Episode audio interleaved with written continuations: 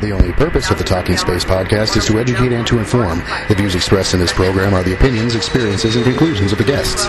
They do not represent the official policy or position of the Space Tweep Society as a whole, NASA, any other space agency, company, contractor, or affiliate. We choose to go to the moon. on the gooder. That's one small step for man, one giant leap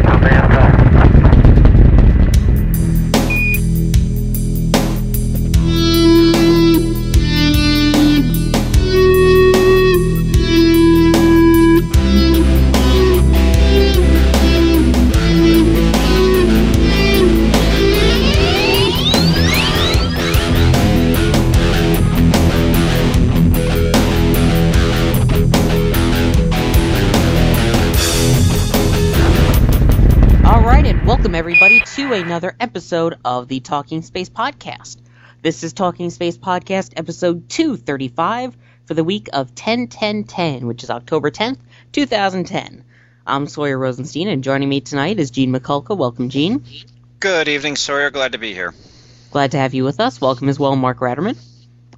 Well, Sawyer, going back to one of our conversations a few shows ago, loquat. uh, loquat instead of kumquat. Oh, I think it beats a pineapple. What if I beat somebody with a pineapple? I don't know. It And looks well- like we're got, we're gonna have to come up with rules for this game because right now it's probably confusing to most people. yeah, definitely. Then welcome as well, Gina Herlihy. Hey Sawyer, we got a lot to talk about tonight. You're not kidding, and I hope no more of it involves loquats or kumquats or pineapples or whatever. Anyway, beginning off our show, we will start off with recent news that on October 9th, 2010, at 8:01 p.m. Eastern Daylight Savings Time, the Expedition 25 crew docked with the International Space Station. The Soyuz TMA-01M spacecraft originally launched on Thursday at 7:10 p.m and the crew consisting of flight engineer Scott Kelly, Alexander Kaleri, and Oleg Skripochka, who will be joining Doug Wheelock, who is the current commander of Expedition 25, as well as flight engineer Shannon Walker and Fyodor Yurchikhin, who have been aboard the station since June. The three new members will be staying there for about five and a half months. And uh, what do you think will come about Expedition 25? Well, there's something, a, a little interesting thing that's coming up through Expedition 25, not exactly just yet, will be when uh, STS 134 uh, launches in February. I believe Scott Kelly will um, be there as long, and his brother, who will be the commander of the flight. His uh, twin brother brother. Mark- his twin brother. Thank you, Gina. Will be the commander of the flight on uh, on Endeavour. And uh, I believe this is the first time not just two blood relatives, but uh, uh, two twins have actually been um, on board uh, and uh, on board the ISS or been, been in space in, in general. So it's going to be kind of an interesting deal and have two brothers kind of sort of, sort of sharing the experience. Uh, I kind of remember, I believe it was an interview with um, with Scott Kelly on NASA television I was watching and um, the uh, the interviewer asked uh, Scott, uh, "What what do your parents think of having both of their uh, their kids up, uh, you know, on uh, you know on on the ISS?" And um, or off world at the same time, and uh, Scott Kelly respond uh, responded to the effect that, well, I don't think they like any of us being off world for any prolonged period of time. So it's going to be a little bit of stressful for them, but he said it's going to be a, a neat time for uh, for the two brothers. So I, I, I wish the crew of uh, Expedition 25 well, and I wish the crew of uh, uh, the few, the crew of STS 133 and 134 well. And is it my understanding that this was not pre-planned, but only through sheer luck when NASA had to uh, delay the final shuttle missions, missions and change around um, the Endeavour and Discovery flight that this has even come to pass? That's correct, Gina. What was supposed to happen was STS 134 was supposed to fly before STS 133, but um, uh, Mark, forgive me, but I, I think it was developmental problems with uh, the alpha magnetic spectrometer that kind of held some things up. Correct? Yeah, they reconfigured the AMS from a super cooled magnet to a permanent magnet that would provide them longer life, uh, longer science on station. Uh, I know that switched it, but I was thinking that uh, Scott Kelly uh, was one of the speakers at the Tweet Up November of 09, and he spoke about being in space with his brother. And I'm wondering if the flip flop just put a switch in who's there first. I may not be remembering that correctly, but uh, that definitely is a first. Not sure, but that's a good question.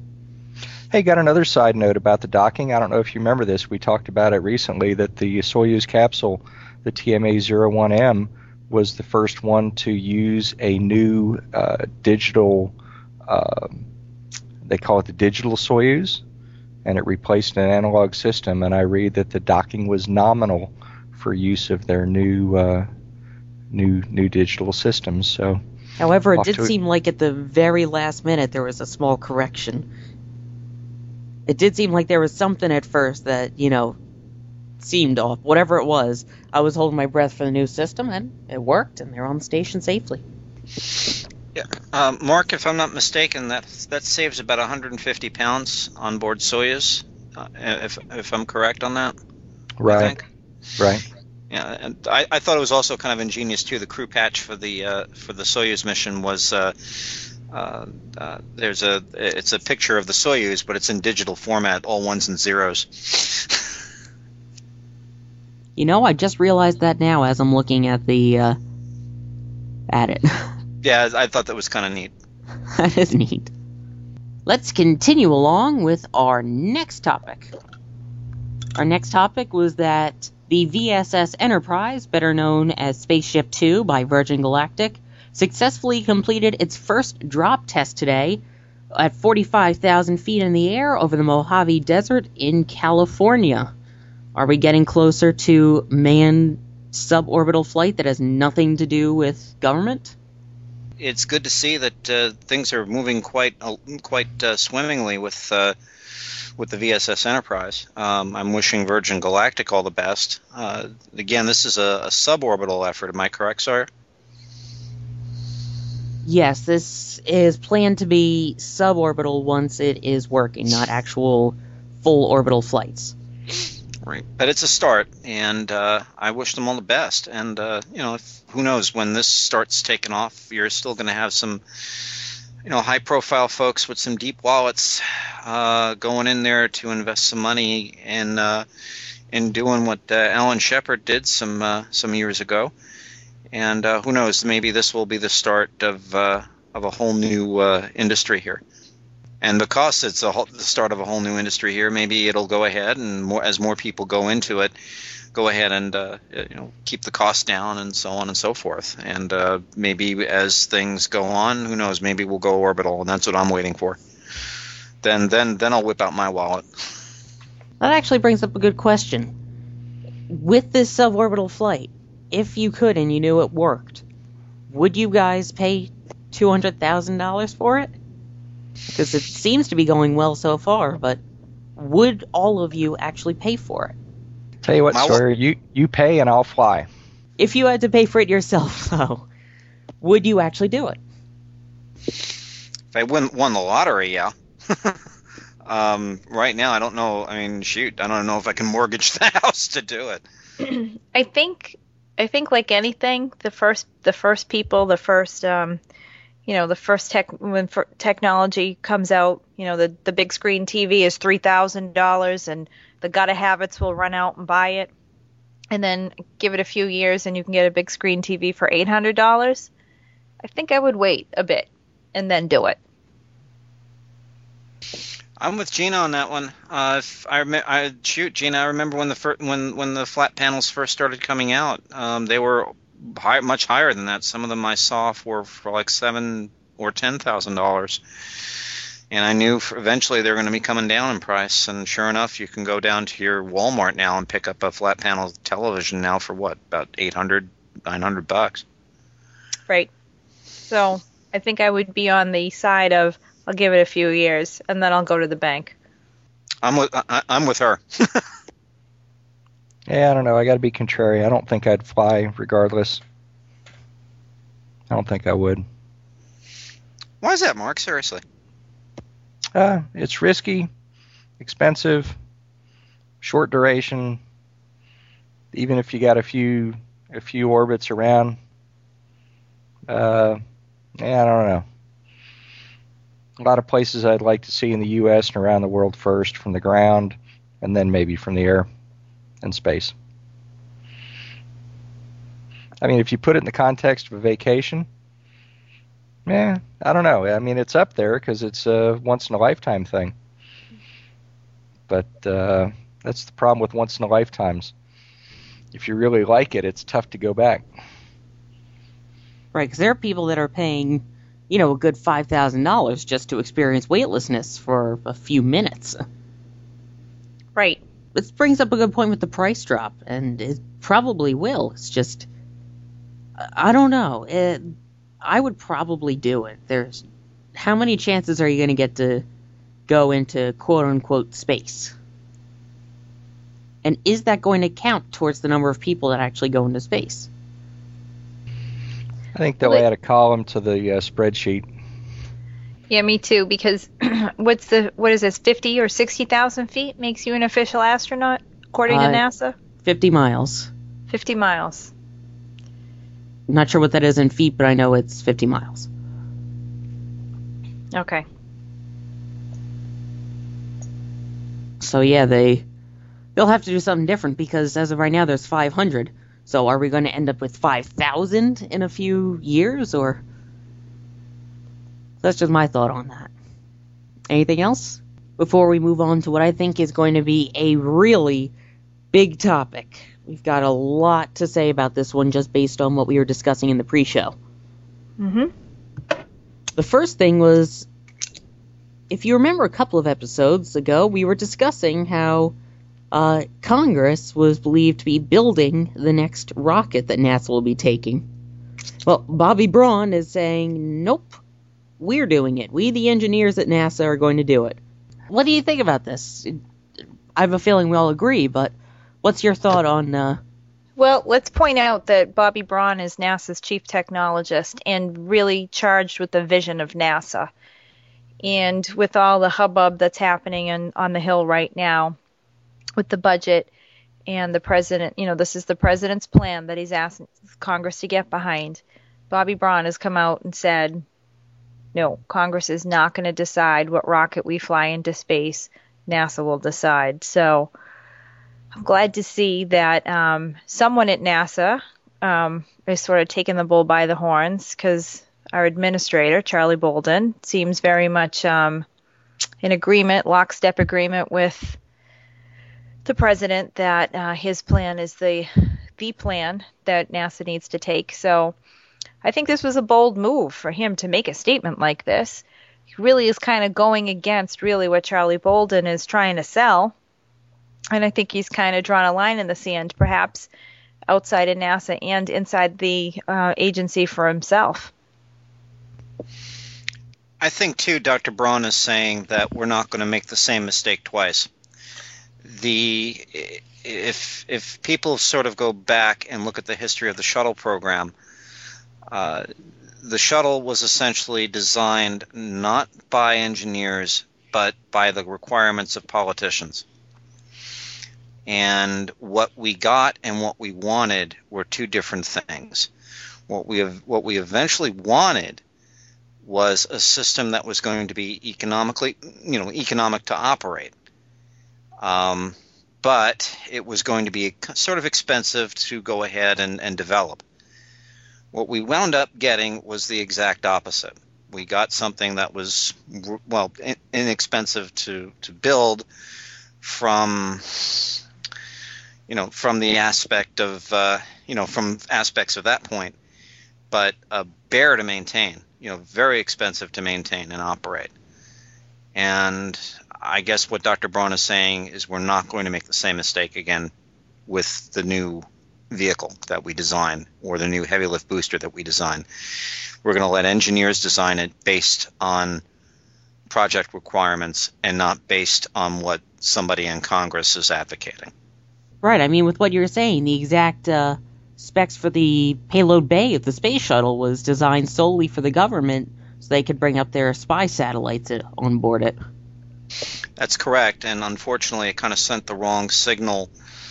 Um, if if I re- recall um, exactly during the old during the early days of the shuttle program, it kind of sent the wrong signal, and it turned out to be a little bit of a propaganda coup for the Soviet Union. Uh, they were saying that the shuttle program was essentially military in thrust, and uh, uh, which which was not the truth, but it did have military applications. In fact, if just to uh, refresh some memories, um, there was a um, a shuttle facility that was being built over at Vandenberg Air Force Base, and if I remember exactly, it was going to be the shuttle Discovery that was going to be based out of Vandenberg. And then, uh, well, the Challenger accident happened, and that's what kind of sort of killed the idea of using the the shuttle for uh, for polar orbit uh, missions. Right, because originally they were going to have to make the uh, the solid rocket boosters fiberglass if they were going to do that. Correct, absolutely correct, and that was that definitely was not going to be in the cards. Well, wait a especially minute, after but- Challenger. But wait a minute, the space shuttles had polar orbit missions before. Why would the specs on the SRBs need to change? They were supposed to be for lighter. Um, uh, they were, they were going to try to make it lighter um, to launch heavier payloads. Oh, okay. Of course, more government modifications. Mhm. But, I mean, basically, when you think about the shuttle, it's, you know, a complex piece of machinery that they tried to kind of do too much with it. In a special on PBS that discussed the uh, Space Shuttle Columbia accident, it actually mentions there were too many people that were trying to get their input into the shuttle, uh, like Gene was just saying, and this is what they got. They got something that was big and bulky, and they couldn't move it as fast as they intended. And if you look at all of the responsibilities, the functions that were placed on the shuttle, they all kind of had conflicting design requirements as a result of trying to get too many people agreeing on a single vehicle. I mean, the year that they got the most out of it was 1985, when I think they got six or seven missions in one year. I know for the next year after that, they had at least nine or ten scheduled in 1986. Of course, that ended with one, but it they had high expectations for it, and I think for whatever they have in the future, they're going to have to avoid those high expectations of it. They have to figure that it can do less than it actually can and go from there, in my opinion. Right. Yeah, too many cooks in the kitchen. We shouldn't repeat that same mistake again. And that's what I think Bobby Braun is saying. We're not going to go ahead and do that. We are going to design the vehicle to meet whatever mission that it is it is given, and we are not going to do, go outside that, that design spec. Uh, and this is again in part and parcel with uh, the new. Uh, I almost want to say the new budget, but again, it's the new authorization. It's not exactly the budget yet. Uh, this uh, what was passed a few. Uh, what was it? Just last week. Um, was uh, just simply the roadmap. That's not basically filing the money out for it, but uh, th- it's basically the plan that Congress wants to give NASA to follow through. And uh, Kay Bailey Hutchinson, um, who is the uh, senator from Texas, is basically praising this, the uh, the passage of the new bill, um, saying that quote, and this is from I should mention where this is coming from. This is coming from the Hill um, today, uh, October 10th, 2010. To quote her, quote, this is a critical period for our vaunted space agency and our nation's proud heritage of innovation. Only a few months ago, NASA was at a crossroads as the administration's NASA proposal poised America to surrender its half century of leadership in space exploration. Our nation's, ma- uh, nation's manned spaceflight program was approaching extinction just as the ISS was finally nearing completion. Uh, but she calls this um, this new direction will allow America to again reach for the stars and put its best and brightest minds back to work, trailblazing a path into the future. Close quote. Does anybody buy that? I'm not really too thrilled with what got passed the other the other day.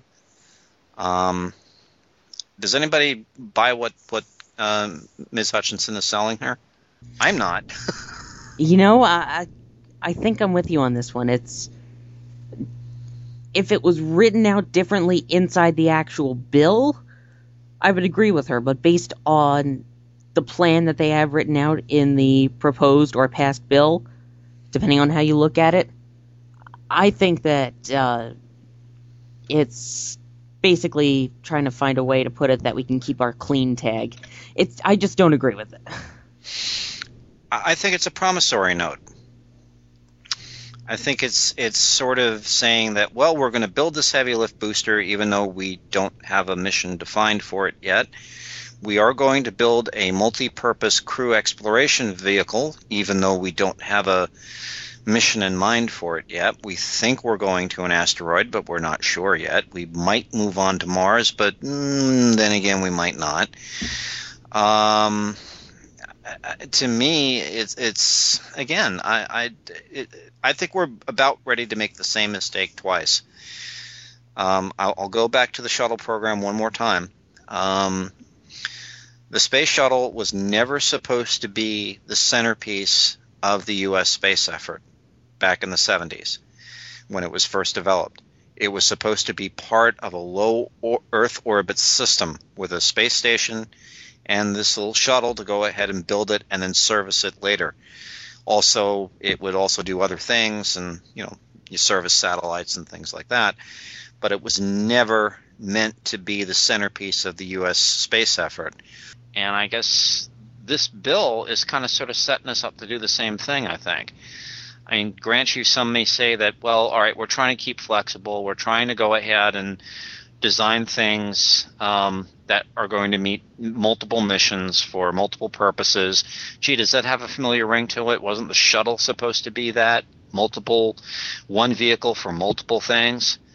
Um, you know, so are, are we going down the same path that we did with the shuttle or or what here guys? What do you think? With this with this new appropriations bill, I think we are, and I think we're setting us up, setting ourselves up for a fall. Well, I know when it comes to, you know, the mul- one vehicle for multiple tasks, I know that it was originally supposed to be two vehicles, but that was Orion and the whole Ares program. So I don't know because the shuttle wasn't supposed to be two vehicles, it was designed to be one. In this case, it was originally designed to be two vehicles, and due to budgetary constraints, it's down to one. So I don't know if it's the same thing or if it's, you know, same story, different day. Well, when you're talking about the Orion, the, the Orion was supposed to be it was supposed to be Orion, and if you recall, Altair. Um, the Altair lander is no longer to be. Right, but not just that, also the Ares 1 and the Ares 5. Right. One for Ares- crew, one for the supplies and the Altair and everything else. Right, and if I believe the reason for that again was was um, an interpretation of the Columbia Accident Investigation Board, if I'm not mistaken, correct, where they said that you could not launch crew and cargo on the same vehicle. Correct. So that's what Ares 1 was supposed to accomplish. It was supposed to make sure that that was not violated, where you have crew launching on one vehicle and then you have cargo launching on Ares 5. So, You could see how much they stuck to that, though.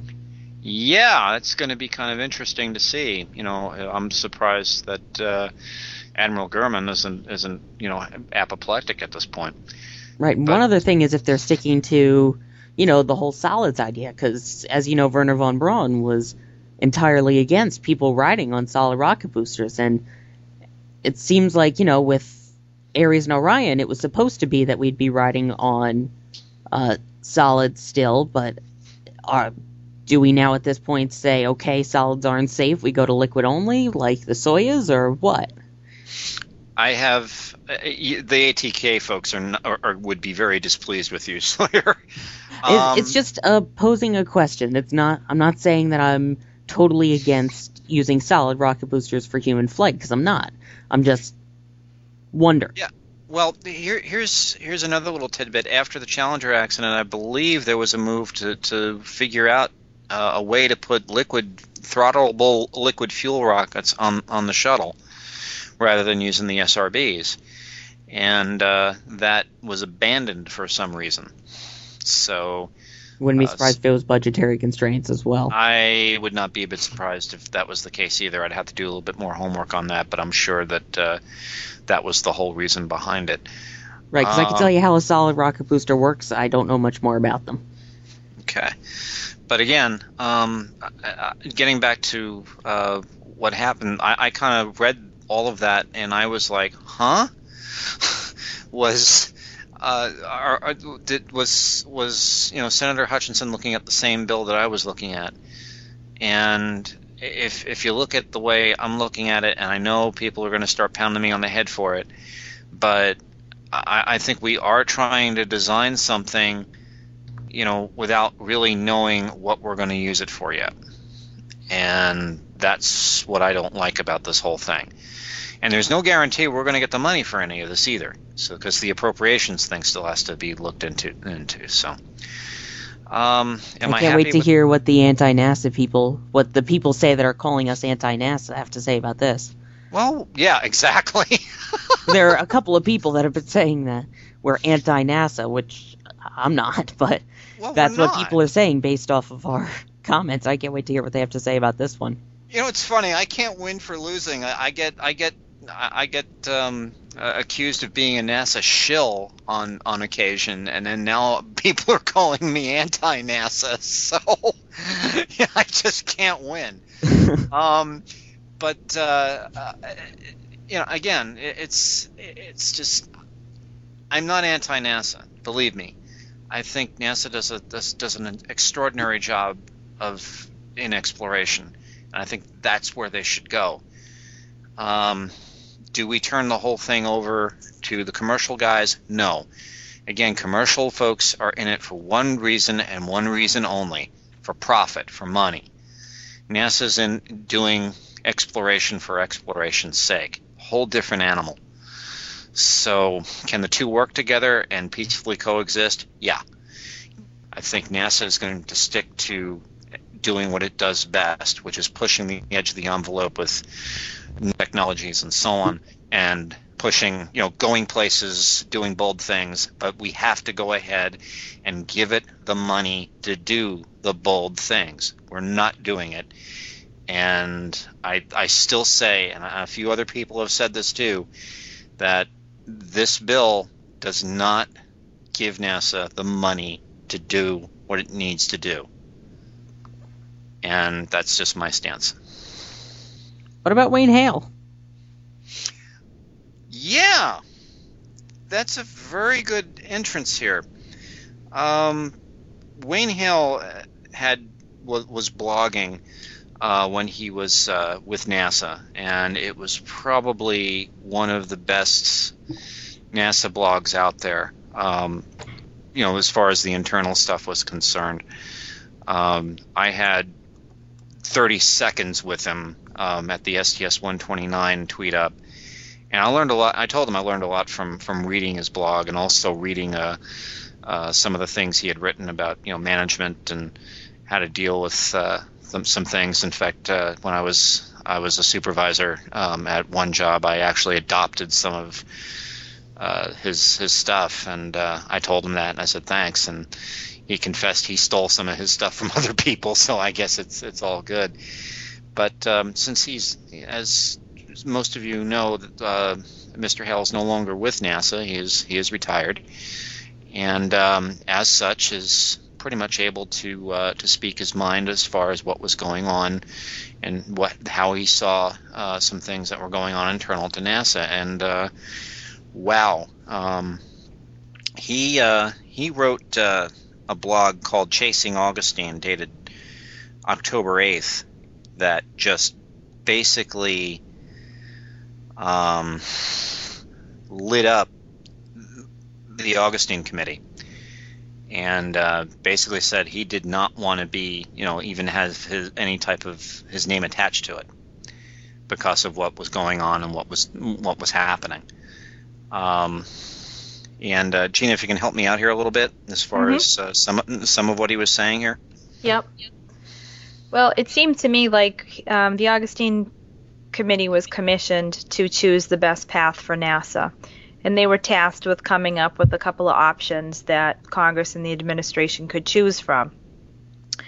And indeed, they came up with multiple options, but it seemed like those that they defined as worthy for a great nation were too expensive and never to be chosen. Somewhere in the middle of this process, the committee members went to the Office of Management and Budget and said, okay, you've asked us to put this plan together. What can we reasonably expect as a budget increase? And they said probably no more than three billion a year.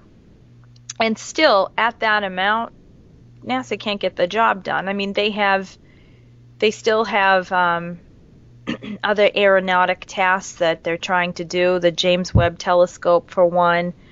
Um, that other rover that they want to launch to Mars I mean, there's still some other initiatives or directives NASA has that needs to be mission completed in the current working budget they have, which doesn't leave a whole heck of a lot for developing human spaceflight 2.0. So, um, unfortunately, the committee went through this big process. I'm sure it was highly time consuming, probably highly charged discussions within the committee members basically to come out with an outcome that that was never going to work anyways.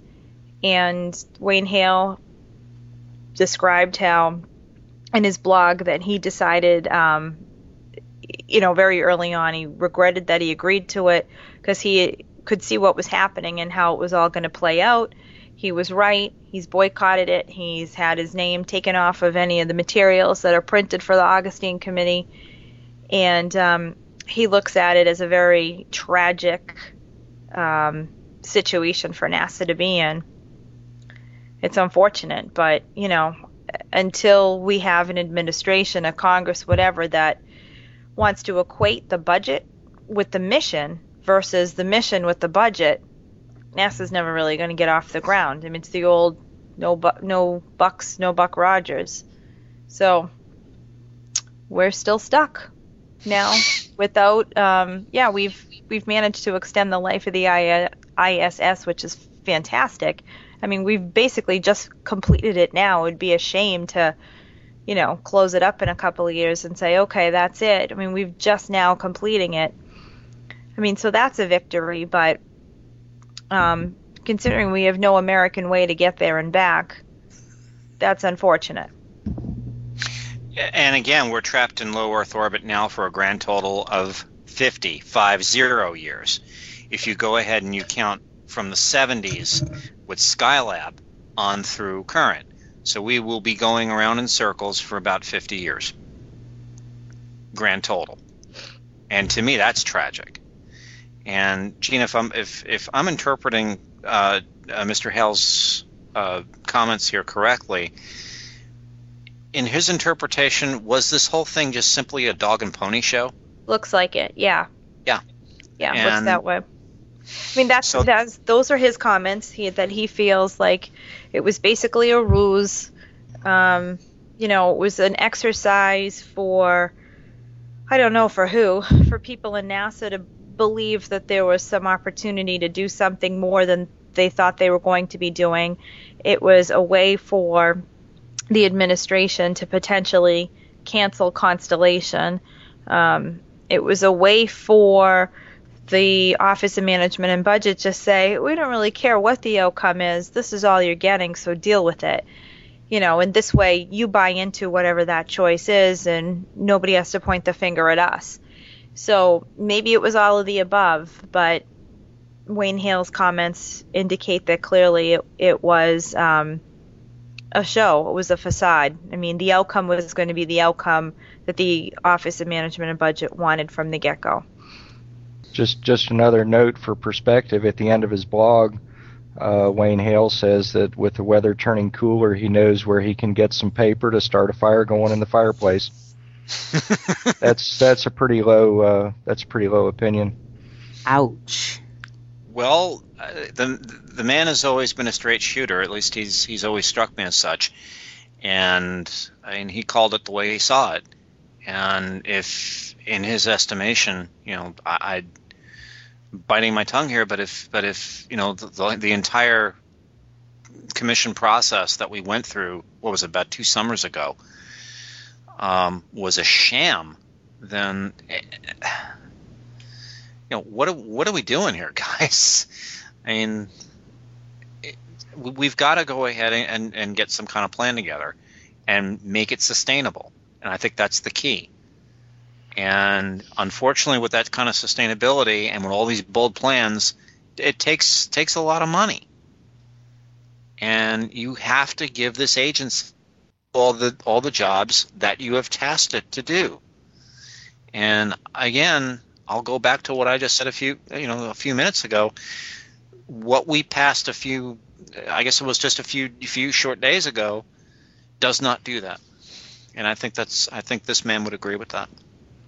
You know, when you've been flight director for over 40 space shuttle missions, you pretty much understand everything that needs to go into um, getting humans off the Earth safely and having them be able to accomplish something effectively when they're in space.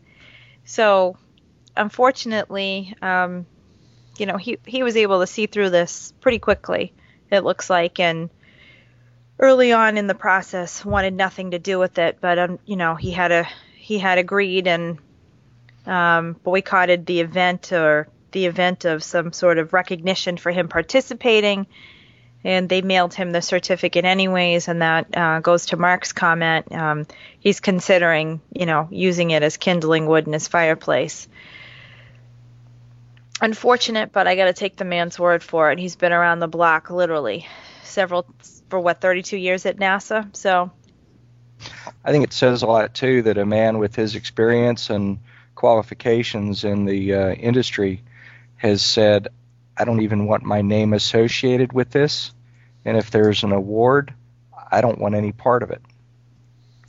And if you want the tip of the iceberg as to who got slapped in the face, I would say the tip of the iceberg to some extent is the people that were at the meetings at some of the individual centers where the commission came to get input from people at uh, what were the locations? Kennedy, Johnson. Mm-hmm. Was there a third? I think. I know they went Was- to Kennedy. I know they went was- went to JSC. Wasn't it sort of like a? Uh, uh, oh, I don't know what the proper term. A town like an hall open or like an open town hall where just Yeah. ordinary citizens could go and weigh in. Yeah, come tell us what you think. Ah, never mind. We're not really interested. That was DC. Yeah, they did that something similar to that in DC. In fact, I, I almost went to that. Oh yeah, I remember they're going around almost like a little press tour. Yeah, and they invited people. They invited the, the American public to go ahead and write in, and basically, you know, say what they wanted to to what they thought of NASA and what they they thought the mission should be. And, And uh, didn't they also show that live on NASA TV? yes, it did. In fact, I was watching it. Me too. So, what was your impression when you saw that? Did you feel good for the input that people were were able to provide? In all honesty, Mark, when I was watching this, I was like, here we go again. We've had, I don't know how many committees like this. I mean, I'm, I'm looking at one, at one dated, and I've got it somewhere right here in, in my, my bookcase here, um, dated 1985, 86, 87, I think it was. Um, called uh, Pioneering the Space Frontier, where it also had a roadmap. And this was put together, you know, basically, you know, we should go ahead, hit the moon again, and then u- use it as a jumping off place to go to Mars and so on and so forth. Um, this was uh, uh, put together by uh, former NASA Administrator Thomas Paine. And, uh, you know, we, we put that on the shelf and it just sat there and gathered dust. Um, much the same way the the first Augustine committee uh, deal happened. That just kind of sort of sat on the shelf and gathered dust. This one, I I don't know. I'm I'm I'm still I'm still kind of scratching my head on this whole thing.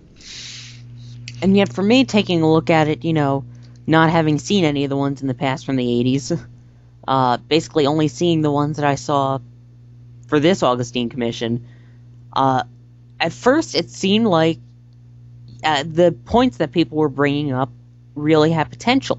But just the way that the committee was handling it, they're like, okay, great, next. Is kind of the attitude they took to it. It's like, yeah, yeah, sure, whatever. And that's, you could tell that attitude was implemented in the way that they wrote the bill. Because you could tell that all of the bright ideas that people came up with were just thrown away. Yeah, there's there's there's nothing in there in, in this in this thing from from those those bright ideas. All it really says is we're going to have a heavy lift booster and we're going to have a multi-purpose crew exploration vehicle, which will be loosely based on the Orion. Let's be, let's face it, it's going to be the Orion. Well, let's And use the it- wor- let's use the words that the um, that that the committee chose themselves to select an option that was worthy of a great nation. End quote. And basically, those options didn't didn't make the cut. You're right. I mean, the, the two the, there were three options on there, if I recall. One was um, one was you know going to Mars, direct shot, which my eyes was not doable. The second option was what they what everybody called the program of record, you know, Constellation, going to the moon first, and then using the con- Constellation at- infrastructure to mount a trip over to Mars. Um, and then, of course, then we got to the, the, the plan that I was not really a big fan of, the infamous flexible path. To me, it was more of an excuse for a space program. Well, we might go here while we're developing this, and we might go there while we're developing this. And, uh, you know, it, it was just sort of a. It, it, it, to me, that was an excuse for a space program. We've always been a goal. The program's always been goal driven now we're kind of now we're kind of sort of in, in a in a mold where um, well we might do stuff no that's that's not going to excite anybody so i don't know All right, now that was quite a heated topic, and uh, I don't think we're done with heated topics yet, right, Mark? Yeah, pretty much. Uh, I'm going to put something in here from uh, from left field. Everything we're talking about, the the the hopes of the space program and the realities of of what the system is giving us. You know where some of the bright spots actually are. I hate to say it because we've criticized them, we've sort of made fun of them, but I think some of the hope for people having some bright ideas for coming up with new ways of implementing things and ways that can be done with funds that are available is going to be private space, the commercialization of uh, space flight. And of course, it's going to take time. It's going to be slow. It's not going to be anything like perhaps we'd we'd love to see, or what the government could do if they just had a little bit of honest commitment and funding to it. And here's uh, here's something that I'm almost tempted to make fun of, but the FAA has issued their first ever space grants, from what I read. This was dated September 30th on one of the pages that I see inside the FAA's uh, network. And it says that uh, the Office of Commercial Space, part of the FAA's business, they refer to the Obama administration being committed to make sure that the U.S. remains the world leader in space development and exploration, as spoke by the FAA administrator, Randy Babbitt. But uh, to that end, they're issuing the first, get this, $500,000, and the winner is several uh, several institutions, organizations. But this first 500,000 in matching grants to ensure the resiliency of the U.S. space transportation infrastructure. And if you wonder what infrastructure is, I'll make this quick. It's $43,000 to the New Mexico Spaceport Authority for an automated weather obser- observing system. 225 227,000 and a few dollars to the Alaska Aerospace Corporation for a rocket motor storage facility, aka high-tech warehouse. $125,000 to the East Kern Airport District in Mojave, California for an emergency response vehicle, which uh, somewhere else I read that that could be used for both aviation and spacecraft. In other words, uh, I'm okay. I'm stretching this, but to me, that's a, an airport fire truck. Also, $104,000 in sum to the Jacksonville, Florida Airport Authority to develop a spaceport master plan. And uh, okay, so they're providing some matching funds. Big whoopee doo. Yeah, airports get runways that get resurfaced, they get improvements on airport lighting. The FAA provides funding in many, many different ways for airports to, to keep up that infrastructure. But at least here's the first five hundred thousand dollars going out of the bucket to uh, to these places to to get some things that they've asked for, and you got to ask to get the money, as I've seen around uh, places I've worked. Yeah, again, Mark, do you think there's also other dual purposes behind this? You know, uh, given you know homeland security concerns and things like that. I don't know. Most of this seems pretty simple and straightforward. It's pretty basic stuff. Um, you know, it could be things to some extent, maybe other than the rocket motor storage facility. I mean, it could be some things that uh, they could get just out of normal airport uh, improvement monies. So I don't know. Yeah, I was thinking more along the lines of the uh, emergency response vehicle and yeah, uh, the weather stuff. Because I'm, I'm, yeah, yeah, I'm, I'm thinking homeland security stuff. So I'm thinking Nah, that, nah. that's it, in one case, the automated weather system, I maintain one of those. That's that's nothing. That's small potatoes. That's something that's okay. that's that's that's at airports all over the place. Some of them FAA, some of them National Weather Service, some of them privately owned by the individual, you know, small airport authorities. That's that's just infrastructure for weather. But Okay. uh, anyway, just thought I'd throw that in. learn Um, some, learn something new every day. yeah, there's there's things ahead, and uh, boy, I sure hope it doesn't sound as as gloomy as as we feel from what what we talked about with with Wayne Hale and his his opinions on the uh, Augustine Commission. All right, thank you, Mark. And with that, I believe that brings episode 235 to its conclusion. So I'd like to thank everybody for joining us. Thank you very much, Gene Mikulka. A lot of fireworks tonight, Sawyer, and I'm sure there's going to be a lot more in the future. Thank you as well, Mark Ratterman. I appreciate it. And uh, as we record this in less than 48 hours for myself, I'll be down at Cape Kennedy again, and uh, this will be for crew arrival for the TCDT, the Terminal Countdown Demonstration Test, and uh, hopefully get a chance to also be at a uh, interview opportunity with the crew out at the pad later in the week. So got some exciting stuff that hopefully I'll have some tidbits for you on our next show. And uh, again, good talking with everybody. I love to learn, and y'all brought some good stuff to the table tonight. Thank you. Looking forward to that. We have so many great things coming up in the next five weeks, and some of them we can't even tell you yet, but you will love them. Thank you as well, Gina Herlihy. You are very welcome. And with that, once again, we'd like to thank you for joining us and listening and putting up with all of our terrible jokes and our comments. And as always, have a great day, night, evening, or whatever it may be where you are.